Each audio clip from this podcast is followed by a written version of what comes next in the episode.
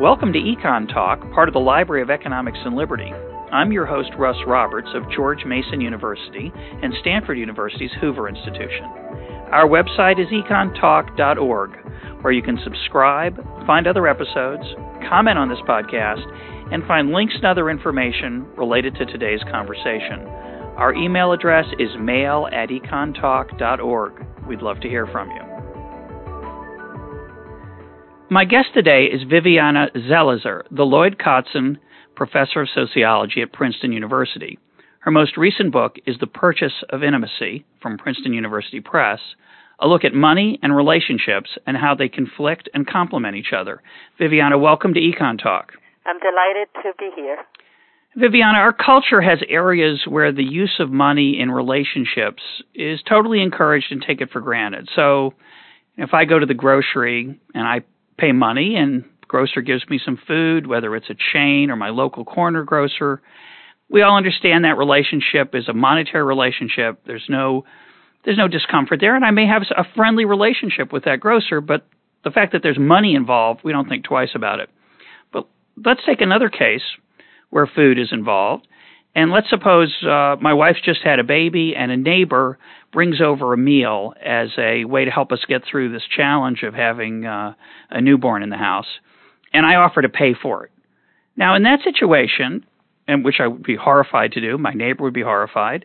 In that situation, money is somehow out of bounds. Our culture would frown on the use of money in that setting, and we treat those relationships very differently, even though they're both about food. And um, react to that example. Oh, no, that's a wonderful example of the sort of differentiation that purchase of intimacy tries to make. The first uh, question is, you know, why why does that difference exist and why do we feel so uncomfortable with the payment, the money payment to an intimate, uh, any kind of intimate relationship, in this case, a neighbor or a friendly neighbor. And the whole point of the book is to explore this division, this idea that that intimacy has to be that, that in fact that, that the world divides into two quite separate spheres, and one that is intimate, that is emotional, that is intuitive, and the other that is rational, that is calculating, that is impersonal. And the assumption is that mix the two and each will corrupt the other. And the book is trying to show in what ways this kind of reasoning is misguided. Now, the the the example that you made of the purchase of food from a regular provider, the usually it will be you know well kind of spot purchases or even sporadic purchases. You could, but you could imagine friendships developing even with service providers of some kind that you know you that they might eventually do a discount or um, or that you might want to at the end of the year give a gift to sure. that person and you will be introducing some kind of economic transaction into that relationship that is apparently much less intimate to differentiate it though from more instantaneous spot spot-like market transactions. So that what what is interesting is not just the division between intimacy and non-intimacy that we make, but we also within those markets we you know in the very example that you gave, we would start making differentiations. Well, I like the point which comes through very often in the book about the blurring that you talk about. Uh, you know, as as as scholars, we don't like blurring in general. Yeah. We we like clean dichotomies. Yeah, we like models that have stark predictions, not maybe predictions. Yeah. But in the case of the the grocer, a lot of people I think pay a premium to shop at a smaller provider rather than a big box store because they like having that relationship that you're talking about. And yeah. over time, that relationship does get blurred. And it's true there's a self-interest involved. Obviously, the, the more closely you relate to the grocer, or the person at the corner store, the more likely they'll do you a favor. They'll order something special for you. They'll let you uh, pay later, come back later with the money. They might um, deliver when they don't usually deliver, but because you're a long-time customer. We all understand that there is a, a self-interested aspect, but there's clearly a non-self-interested aspect.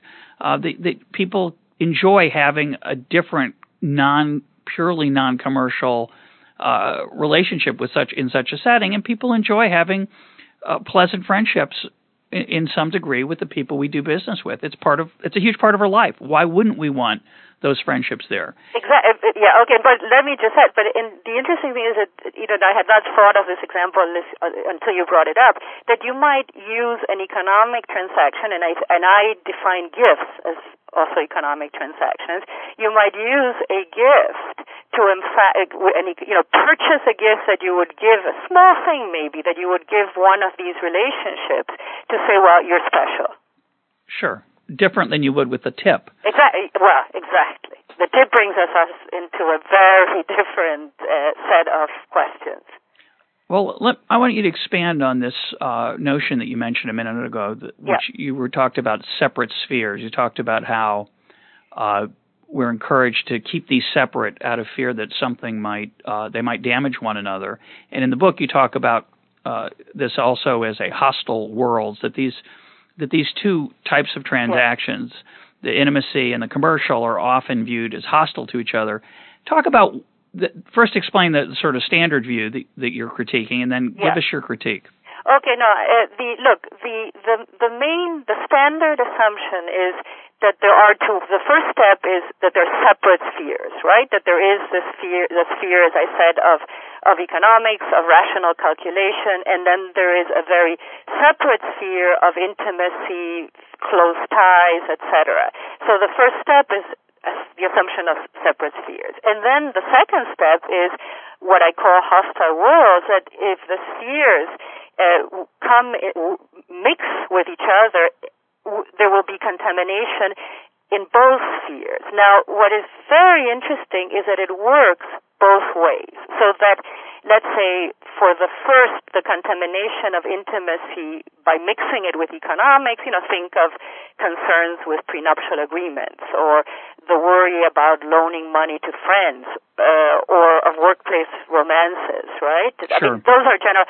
Now, now, so, so sorry. The, the, what I I wanted to distinguish that that the the, the, the concern with mixing economic uh, economic activity in the warm world of friendship, etc., that will turn those relationships whether it's friendship, marriage, parent, child, they will they will turn into a calculating mar- market as soon as you have some kind of intrusion of money or economic calculation.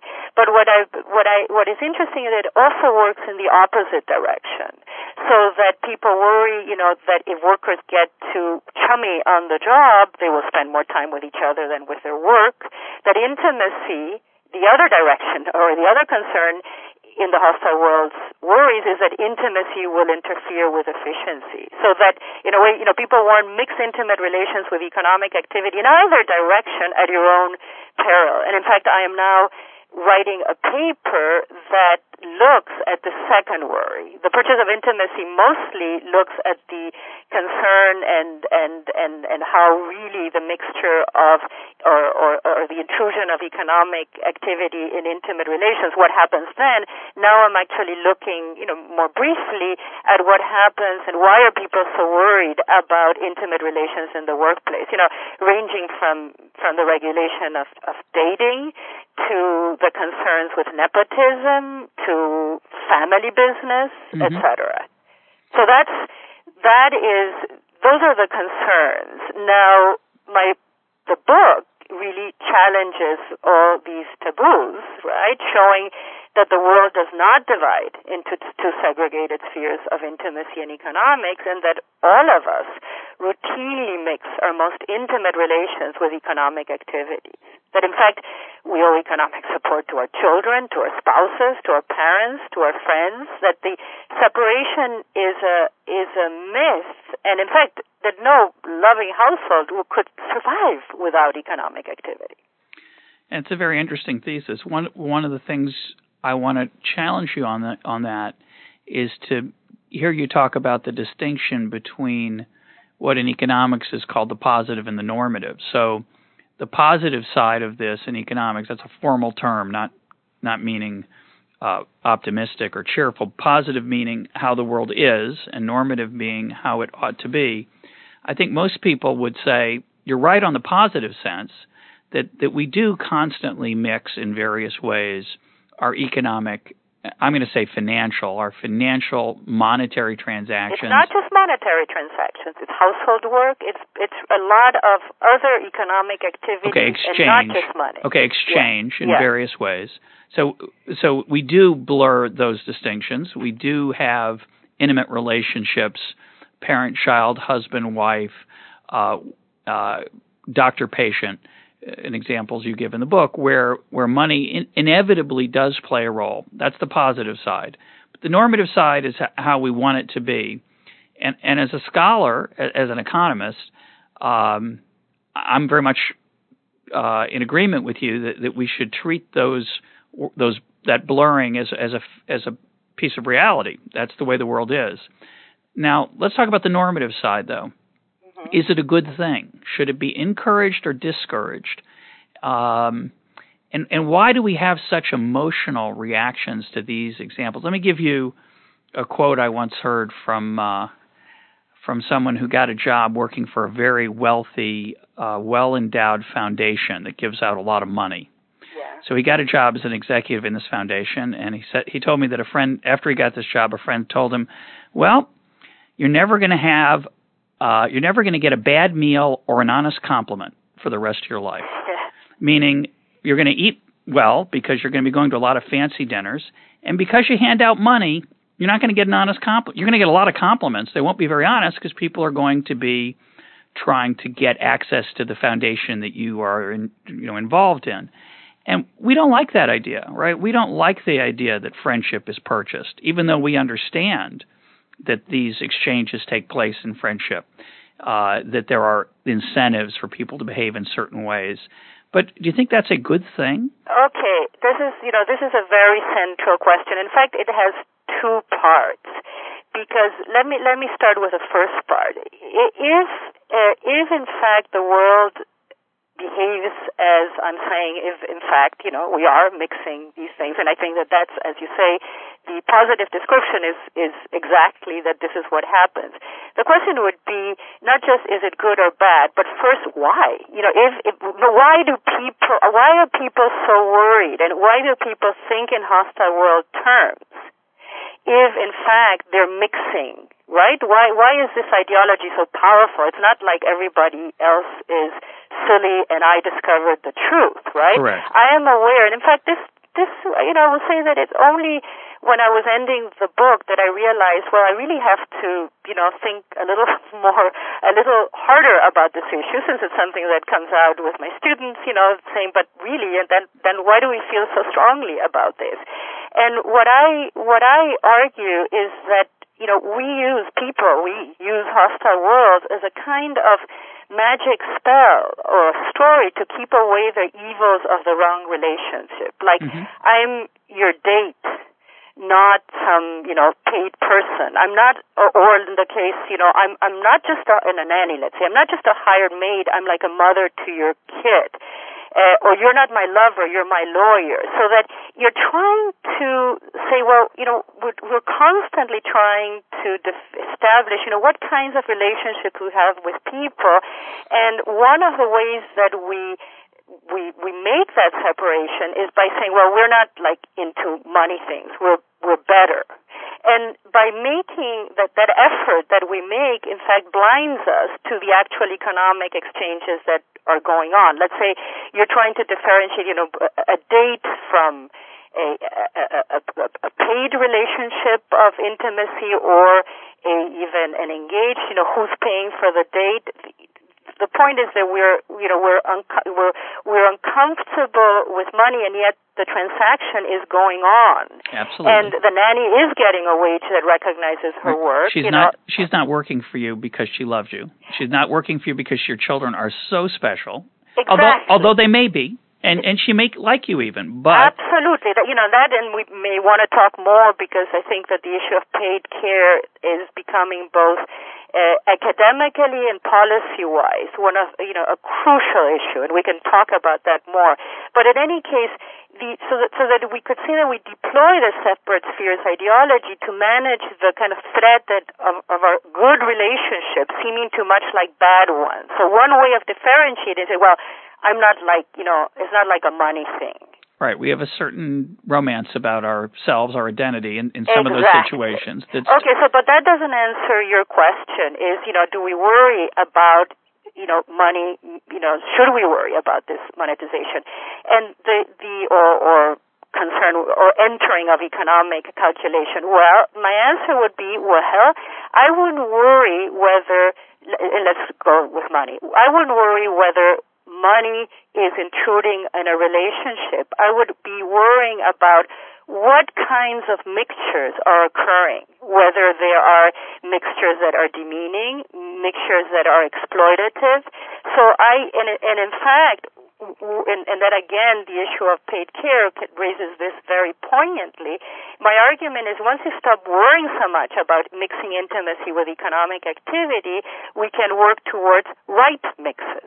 You know, what is the kind of right? This friend, this person who rightly so would be worried that their friends, you know, that people would approach him just uh, because you know he has money to give, and that's a particular also uh, you know, consequence of certain kinds of employ of, of jobs that will have you know money attached to them in different ways. But in any case, the the the issue is well, he may worry about that relationship because it would be exploitative, etc. But it doesn't mean that he won't have other kinds of monetary relationships with friends, family, and coworkers, which are not corrupting.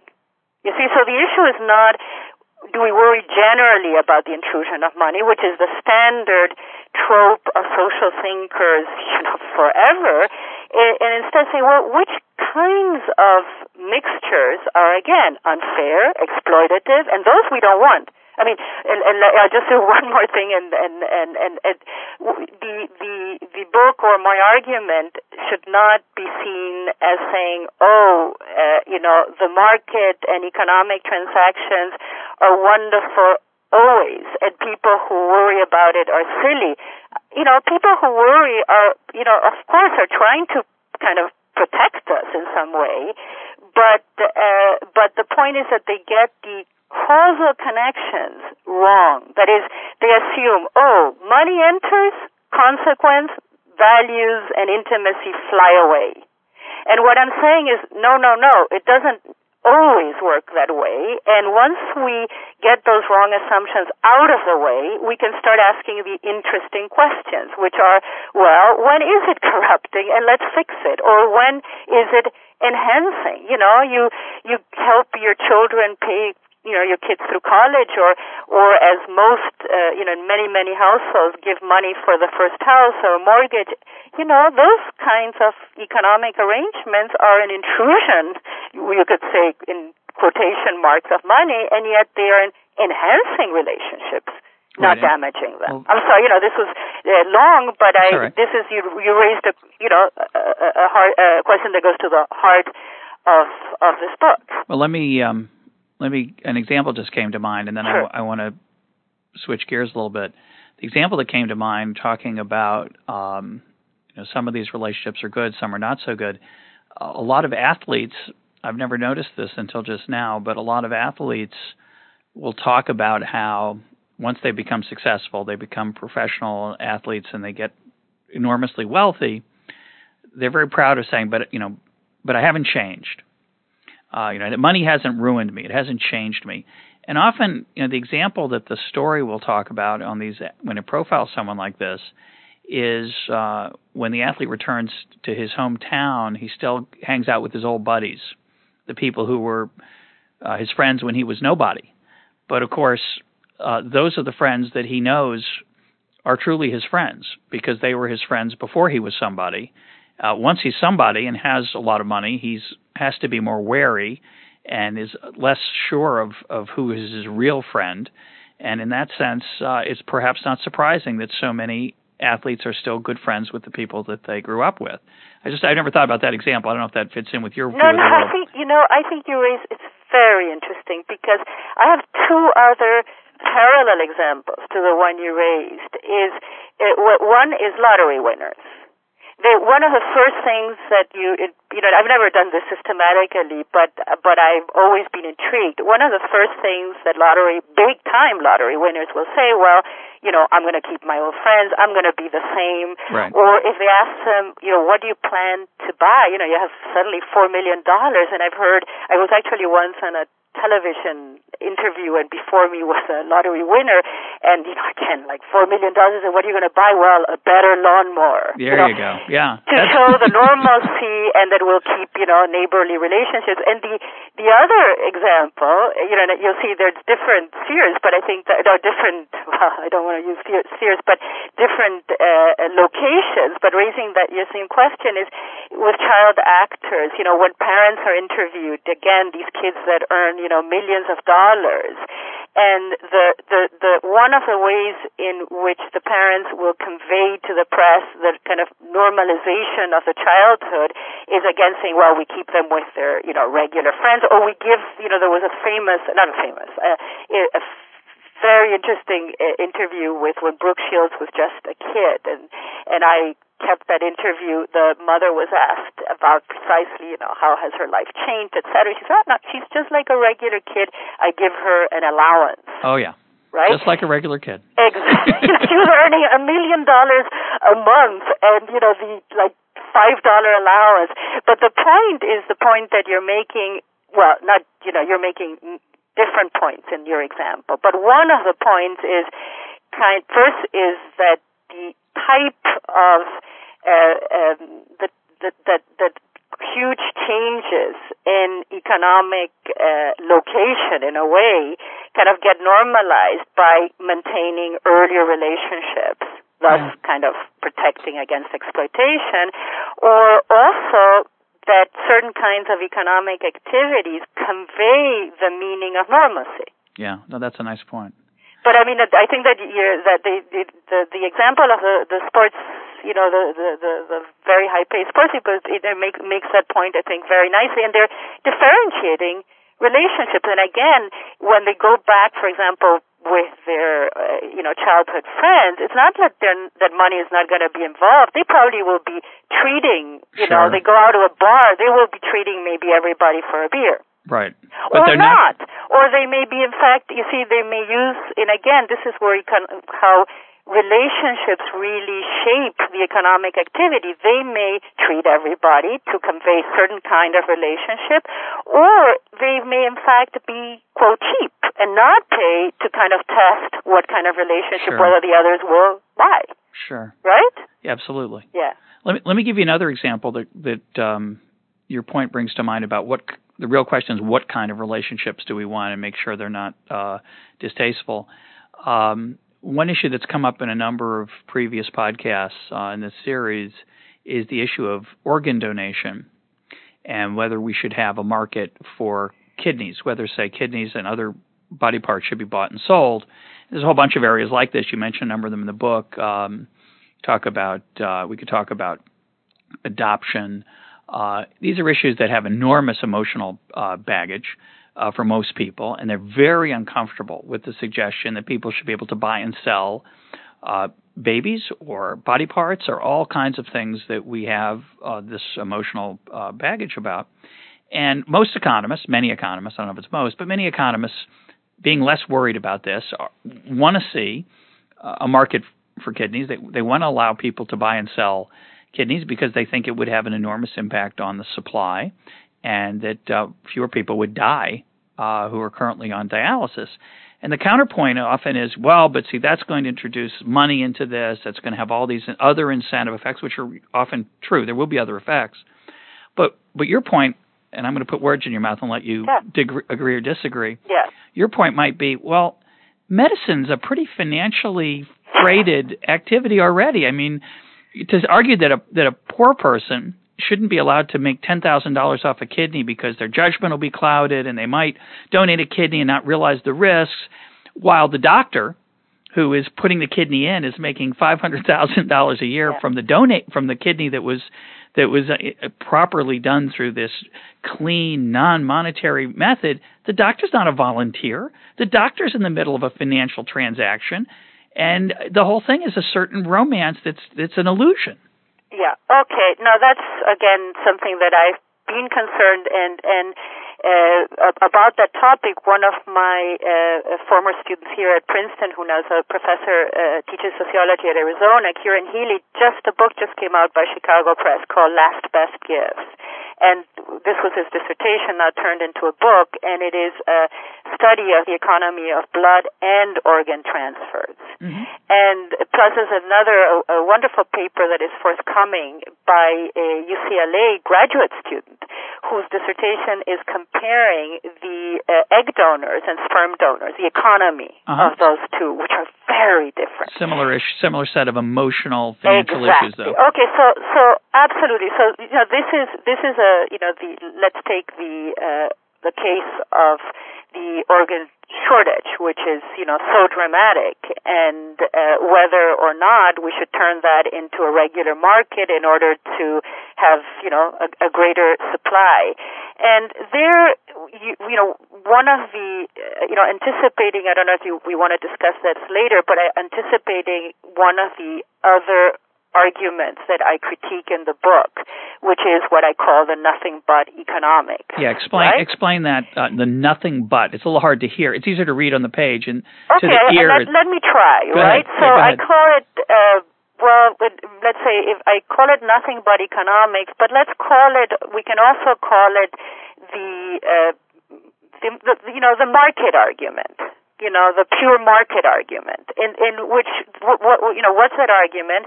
It says that uh, people who worry about mixing economics and intimacy are really misguided, but not because of all these reasons that I gave, but simply because intimacy, be it the sale of uh, children or, uh, you know, give or the sale of, a, of the provision of an organ, ultimately, if you look close enough, they work very similarly to other kinds of non-intimate markets like the sale of cars or of plasma televisions that ultimately all transactions, all economic transactions can be reduced to one explanatory uh, uh, uh, model, which is a cost benefit. And, you know, if you look hard enough, that's what you will find. maximizing under constraints Exactly. uh, where prices emerge whether they are monetary or non-monetary prices and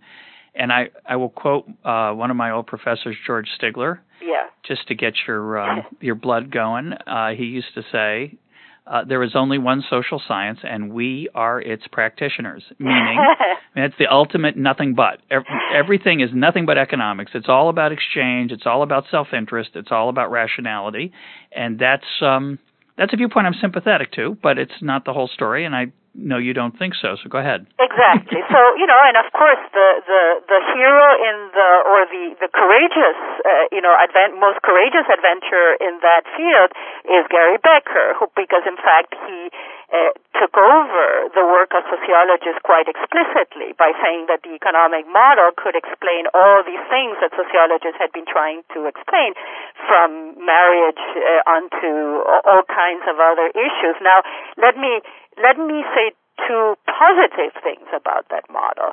The first one that at least unlike the hostile world, it recognizes that activities like household exchanges or organ exchanges have an economic component, right? The kind Sure. of recognition that a hostile worlder won't make. They will say, no, no, it has nothing to do with economics. So that's a plus. And second, more, even more specifically, when it comes to Gary Becker and the study of household economies, as some feminist economists have actually acknowledged, you know, we, we do owe him a debt because until Gary Becker, economists didn't think that households were at all sites of economic activity. So just even though his actual then analysis has is problematic, the fact that he recognized it as an economic as a site of economic activity deserves, you know, praise. No, okay.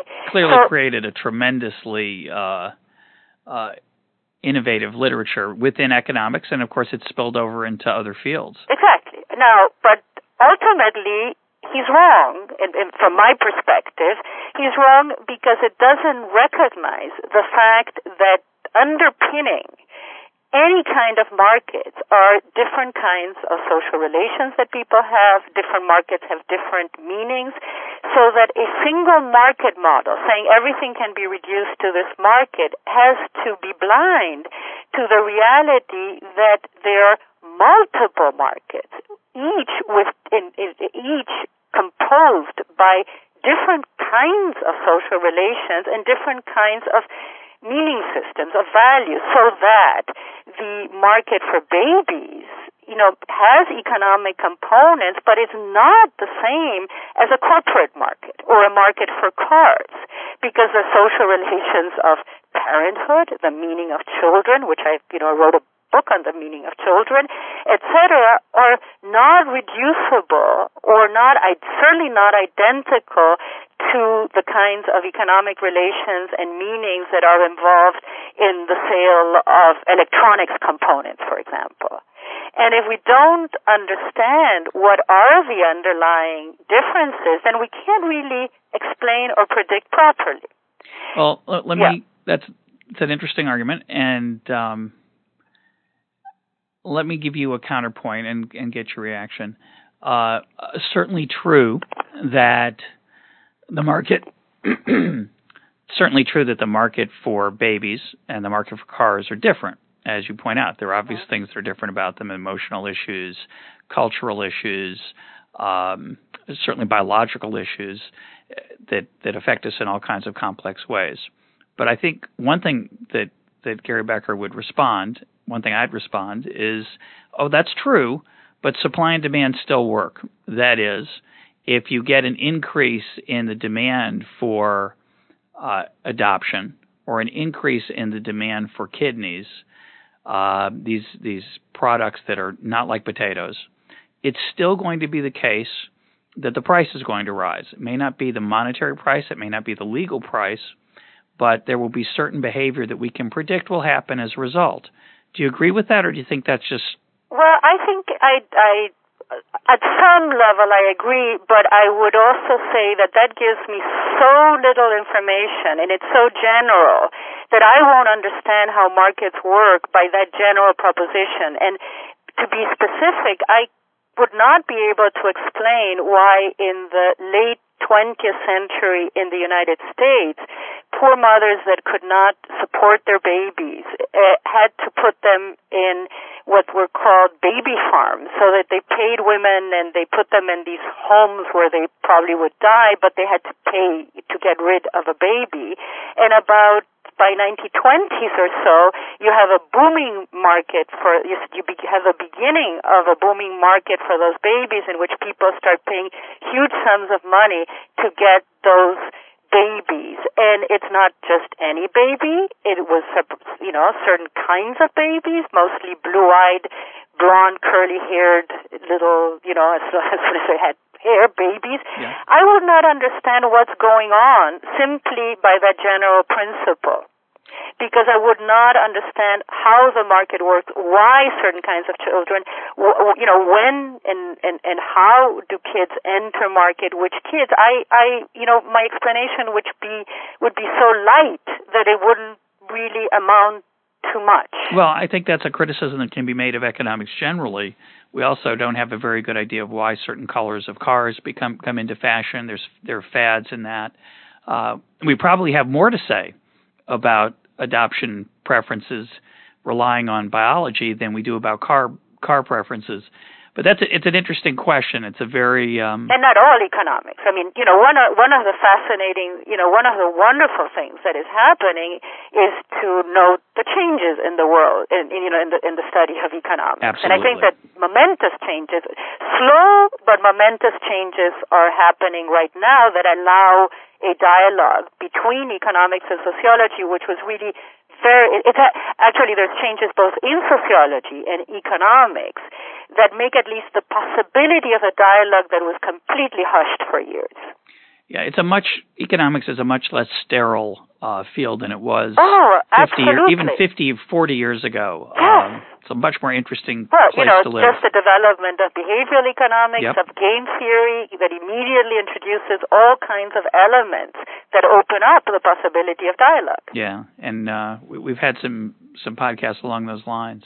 Let me let me go back to your hostile worlds world for a minute, and I want to give you a quote uh, from Friedrich Hayek, which is a very dramatic statement about hostile worlds and I I want um, let's talk about it. So here's here's the quote. It comes from the Fatal Conceit, and what Hayek was arguing is that family life and market life require us to be schizophrenic. It very much the hostile worlds idea. And one of the things I loved about your book and the thing that's it's so provocative, it really forces you to think about these issues, whether you're a sociologist or an economist. It's such a fertile and interesting set of ideas. Here, here's well, what thank you for that. Here's, here's what Hayek said. Yes.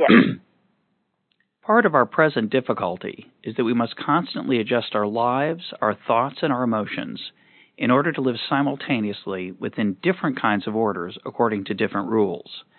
If we were to apply the unmodified, uncurbed rules of the microcosmos, i.e., of the small band or troop, or of, say, our families, to the macrocosmos, our wider civilization, as our instincts and sentimental yearnings often make us wish to do, we would destroy it.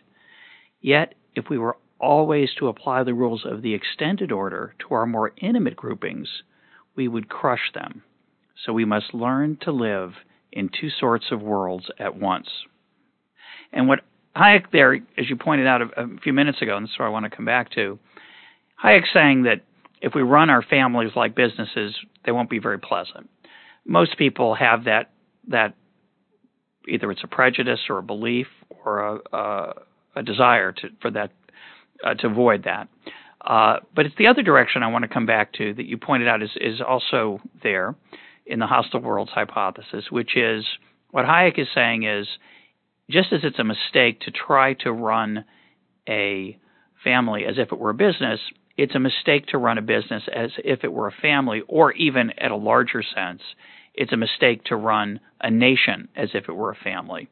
And so, one of the implications of this is that socialism, which was one of Hayek's big issues, is is not going to be a good thing. It's going to be anti-civilization.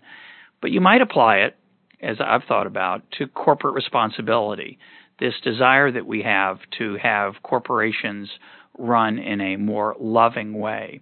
And what Hayek is suggesting is that that's a mistake. So give me your perspective on that. Well, that's, I mean, what a great quote. I did not know that quote. Yeah, it's awesome, Hayek, isn't it? Yeah. it's, uh, you know, perf- you know, it, it, uh, it, it perfectly uh, summarizes what I'm critiquing. I'll give you the page number uh, when uh, via email. Terrific. no, no, terrific. Because this is, you know, you you you obviously captured what I was trying to criticize. Well, let me. Well, there's several issues here, but because the issue first, the concern that, or which I raised earlier in our conversation, that organizational efficiency is threatened by any kind of intimacy within the organization, which is in fact a growing concern in American corporations. There is a, a, a very interesting paper by a Yale law professor, Vicki Schultz, that talks about the sanitization of the workplace, right? Sanitization? The sanitization uh-huh. of the workplace. And in fact, you know, as I said, I'm, you know, I'm, I'm, I'm writing, uh, there's some of this in Purchase of Intimacy very briefly, and I'm expanding on, on it now.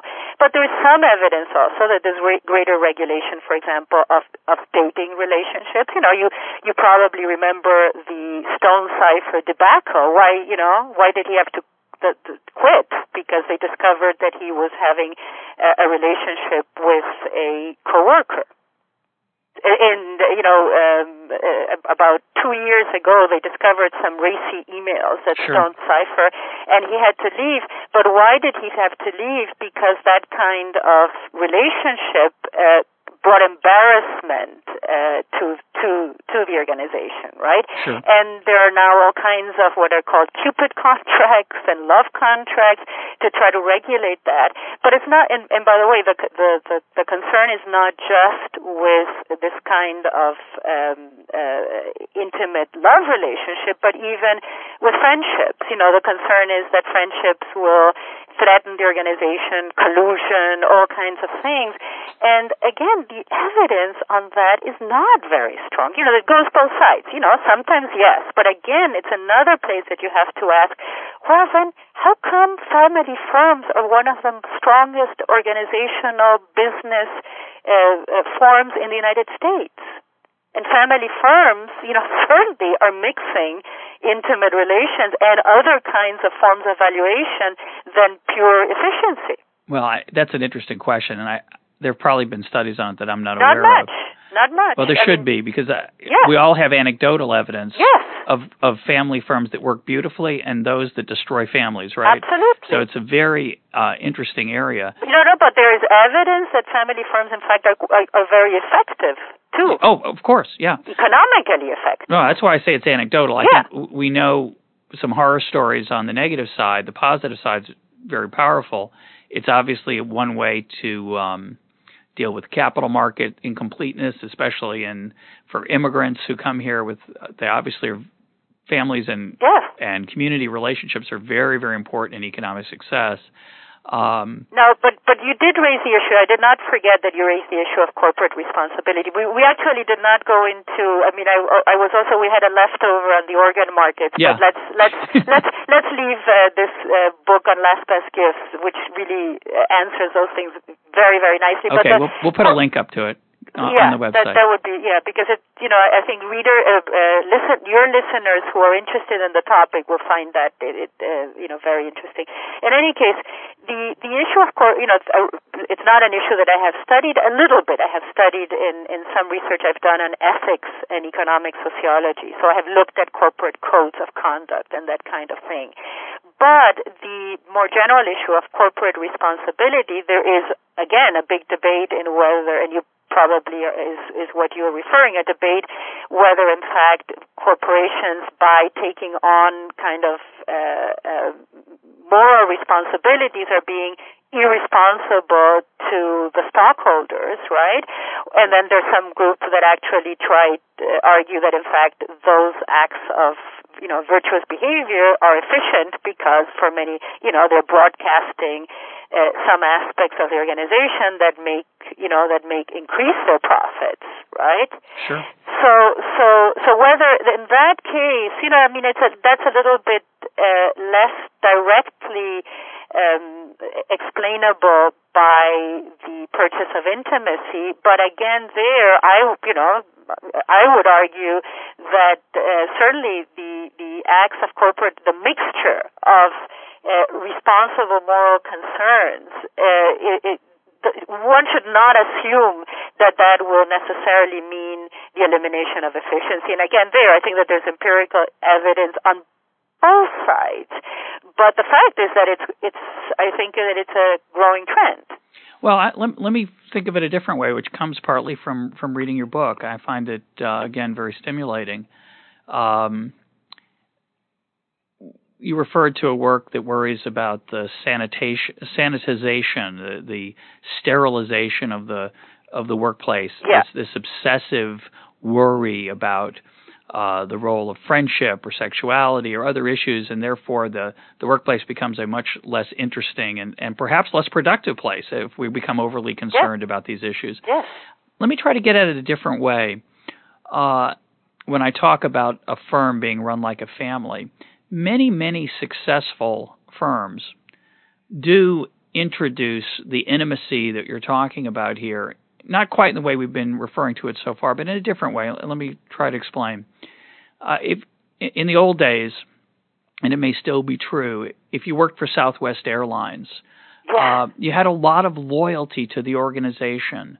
Uh, and they explicitly, as do many corporations, they explicitly try to create that loyalty, that feeling of community, as which is which is you know both self-interested because it makes often for a more effective workplace, and it's also more uh, pleasant because it's part of our lives. We spend a large part of our lives in our workplaces. Why shouldn't they be more communal, more pleasant, more friendly, etc.? So Southwest Airlines in the old days, and again I think it's still somewhat true, really worked hard to create a tremendous amount of camaraderie among their employees and a lot of affection. Uh, you know, the examples that that are very powerful are the you know the the CEO Herb Kelleher at the time would go down to the baggage claim area on Thanksgiving or Christmas and would work alongside the the baggage claim workers shuffling luggage around. Now, obviously that was good PR, although he, yeah. he never promoted it. It was good for, for, for the for the organization though, and it obviously meant something to those folks. And if you asked other CEOs why they wouldn't do that also, I think they'd say because I couldn't fake it.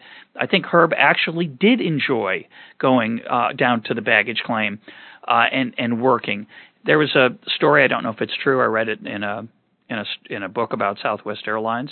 There was a story that when they would recruit uh, workers they'd put a bunch of job applicants in a room and they'd tell them, well, one of the things we want you to do is we want you to write a five minute presentation and each of you will get up front of the room here, stand up and, and present why you're right for the job or something about yourself. So everybody starts scribbling furiously and then after a few minutes they invite people up to make their presentations. And supposedly what Southwest would do is that instead of watching the person making the presentation, the Southwest people would watch the people in the audience how many of them would be scribbling away, working on their own presentation instead of listening, versus the people who'd be empathetic and smiling and trying to encourage this poor person who's standing up on short notice to make a presentation, who might be shy, and they would they would hire the people who are empathetic, not the people who are the good presenters. That that had no value whatsoever. The whole thing was a charade to try to uh, select on the basis of empathy. So that's a really beautiful example. Oh, absolutely. I don't know if it's true, and I don't know if it's important, but the example, the point I want to make is yeah. that a lot of American corporations, there is this perhaps fake, uh, perhaps real mixing of intimacy and or, or, what we might call emotion and and the and the economic, and um, it's very effective. It clearly is better to have an organization where the people care about the organization and not just themselves. And yet, I think there's Hayek is right in the sense that to extend that beyond an organization to society at large is very dangerous. So I think that your point, which you can agree or disagree with, would yeah. be well, yes, yeah, some of these are good, some are not good, and yeah. you have to look at a case by case basis. Uh, look, it's a great example uh, that that you give. Now, it, what is it? There's two many things that are interesting, but one of uh, is the comparison between top-down construction of intimacy by the corporation and which kinds of intimacy does the top consider contributes to organizational mm-hmm. efficiency. So you gave one example, for example, also the growing institution of mentoring, right? You're encouraging sure. a, a, kind of intimate relationship between the mentor and the mentoree. Absolutely. And that's, you do Christmas parties, you know, so there's mm-hmm. certain kinds of top-down corporate initiated intimacies that that that belong to one category, right? And then the question there be, becomes, well, many people would say is fake, and I would agree that you know it's not necessarily. In some cases, yes, it's probably PR. It's probably an artificial use of the concept of family in a setting that is not a family to manipulate relationships. But you know, there can be also some you know authentic and then we would have to get into what do we mean by authentic. So top down is one category, but then what it, then the other, the the ones that firms are more concerned with are the bottom up ones, the friendships and the uh, uh, you know types of personal connections that that grow up spontaneously and that may not necessarily contribute to organizational efficiency.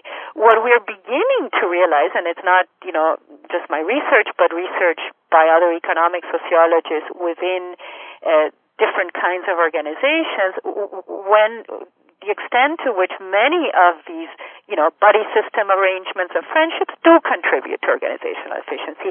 So I would say to Hayek, you know, yeah, worry a bit, but don't worry so in, as you predicted, I would say, mm-hmm. in such a generalized, undistinguished way because you won't understand what is going on. And, and then you can set up an empirical agenda to try to study, and you can do that, in what ways do intimate relations in these organizations contribute or threaten organizational efficiency.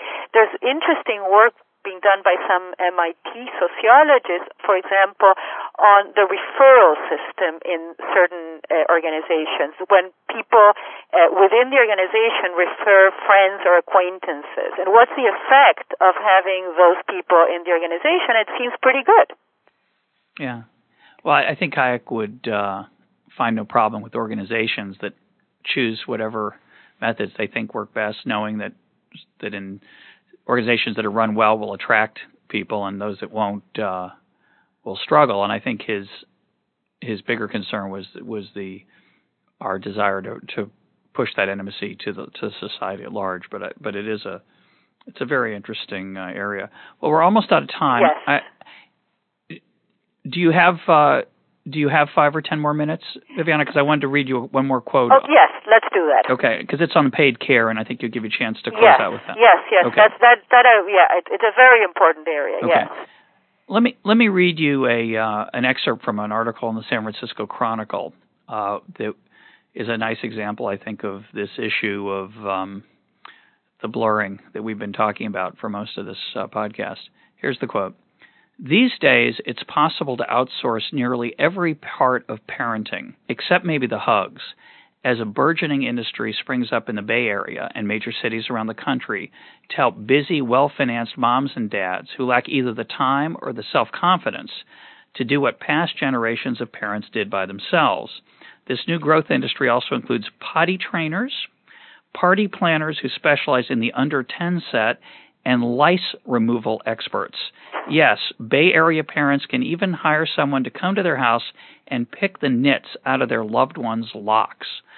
So, you know, some economists would say, yeah, uh, that's comparative advantage. That's that's what economics is all about, specialization, and that's all to the good. Others are horrified by it, the idea that, that parents would outsource some of these functions and pay for them. What, what's your reaction? Well, I mean, those some of some of those examples are extreme, and then they become like silly, almost the extent to which. But I think that there is a central issue that as more women are in the workplace and uh, as the population ages, we do have a growing problem of who does the care for children and who does the care for the elderly and who does the care for the sick, right? Which has been not, tra- you know, not traditionally, but for some some social classes and some segments of history, uh, uh, women's jobs. What one of the arguments that the book uh, uh, makes is against the concern that if you have uh, paid carers, be it nanny or nurses, that are paid to do some of the care, the caring. Again, we should not assume that paid care depletes love, and we should not assume that no pay, that when this work is done by kin, it's necessarily guaranteeing good care. So that again, and, and one of the, the main concerns in this area is that because we have these hostile worldview about paid care, this sense that it has to be better if it's done without pay, it leads to underpayment of carers, to lack of recognition of paid carers, and in fact compounds the problem. So again, here, uh, you know, if we stop worrying about mixing, in this case, the intimacy of, of caring for kids or the elderly or the sick, if we stop worrying about mixing it with economic activity, again, we should start worrying, worrying about how do we achieve the right mix. You know, how should we pay and, and how, in what ways should we treat this paid cares that would enhance everybody's welfare? The people who are cared for and the people who are doing the care. Because at this time, in most places, it's, it's quite disgraceful. And a lot, and not all because people are concerned about the mixing. There are many other issues going on. but the the goal of equitable mixes is, you know, if I want to leave a message again, is don't worry about the mixing. Worry about right mixes of economic with intimacy in all these domains. Well, that's a good place to end. Uh, thank you for a very uh, fascinating hour. My guest today has been Viviana Zelizer, the Lloyd Cotsen Professor of Sociology at Princeton University. We've been talking about her book, and her ideas. Her book is her latest book is The Purchase of Intimacy from Princeton University Press. Viviana, thank you so much. Thank you very much. This is Econ Talk, part of the Library of Economics and Liberty. For more Econ Talk, go to econtalk.org, where you can also comment on today's podcast and find links and readings related to today's conversation. The sound engineer for Econ Talk is Rich Goyette. I'm your host, Russ Roberts. Thanks for listening. Talk to you on Monday.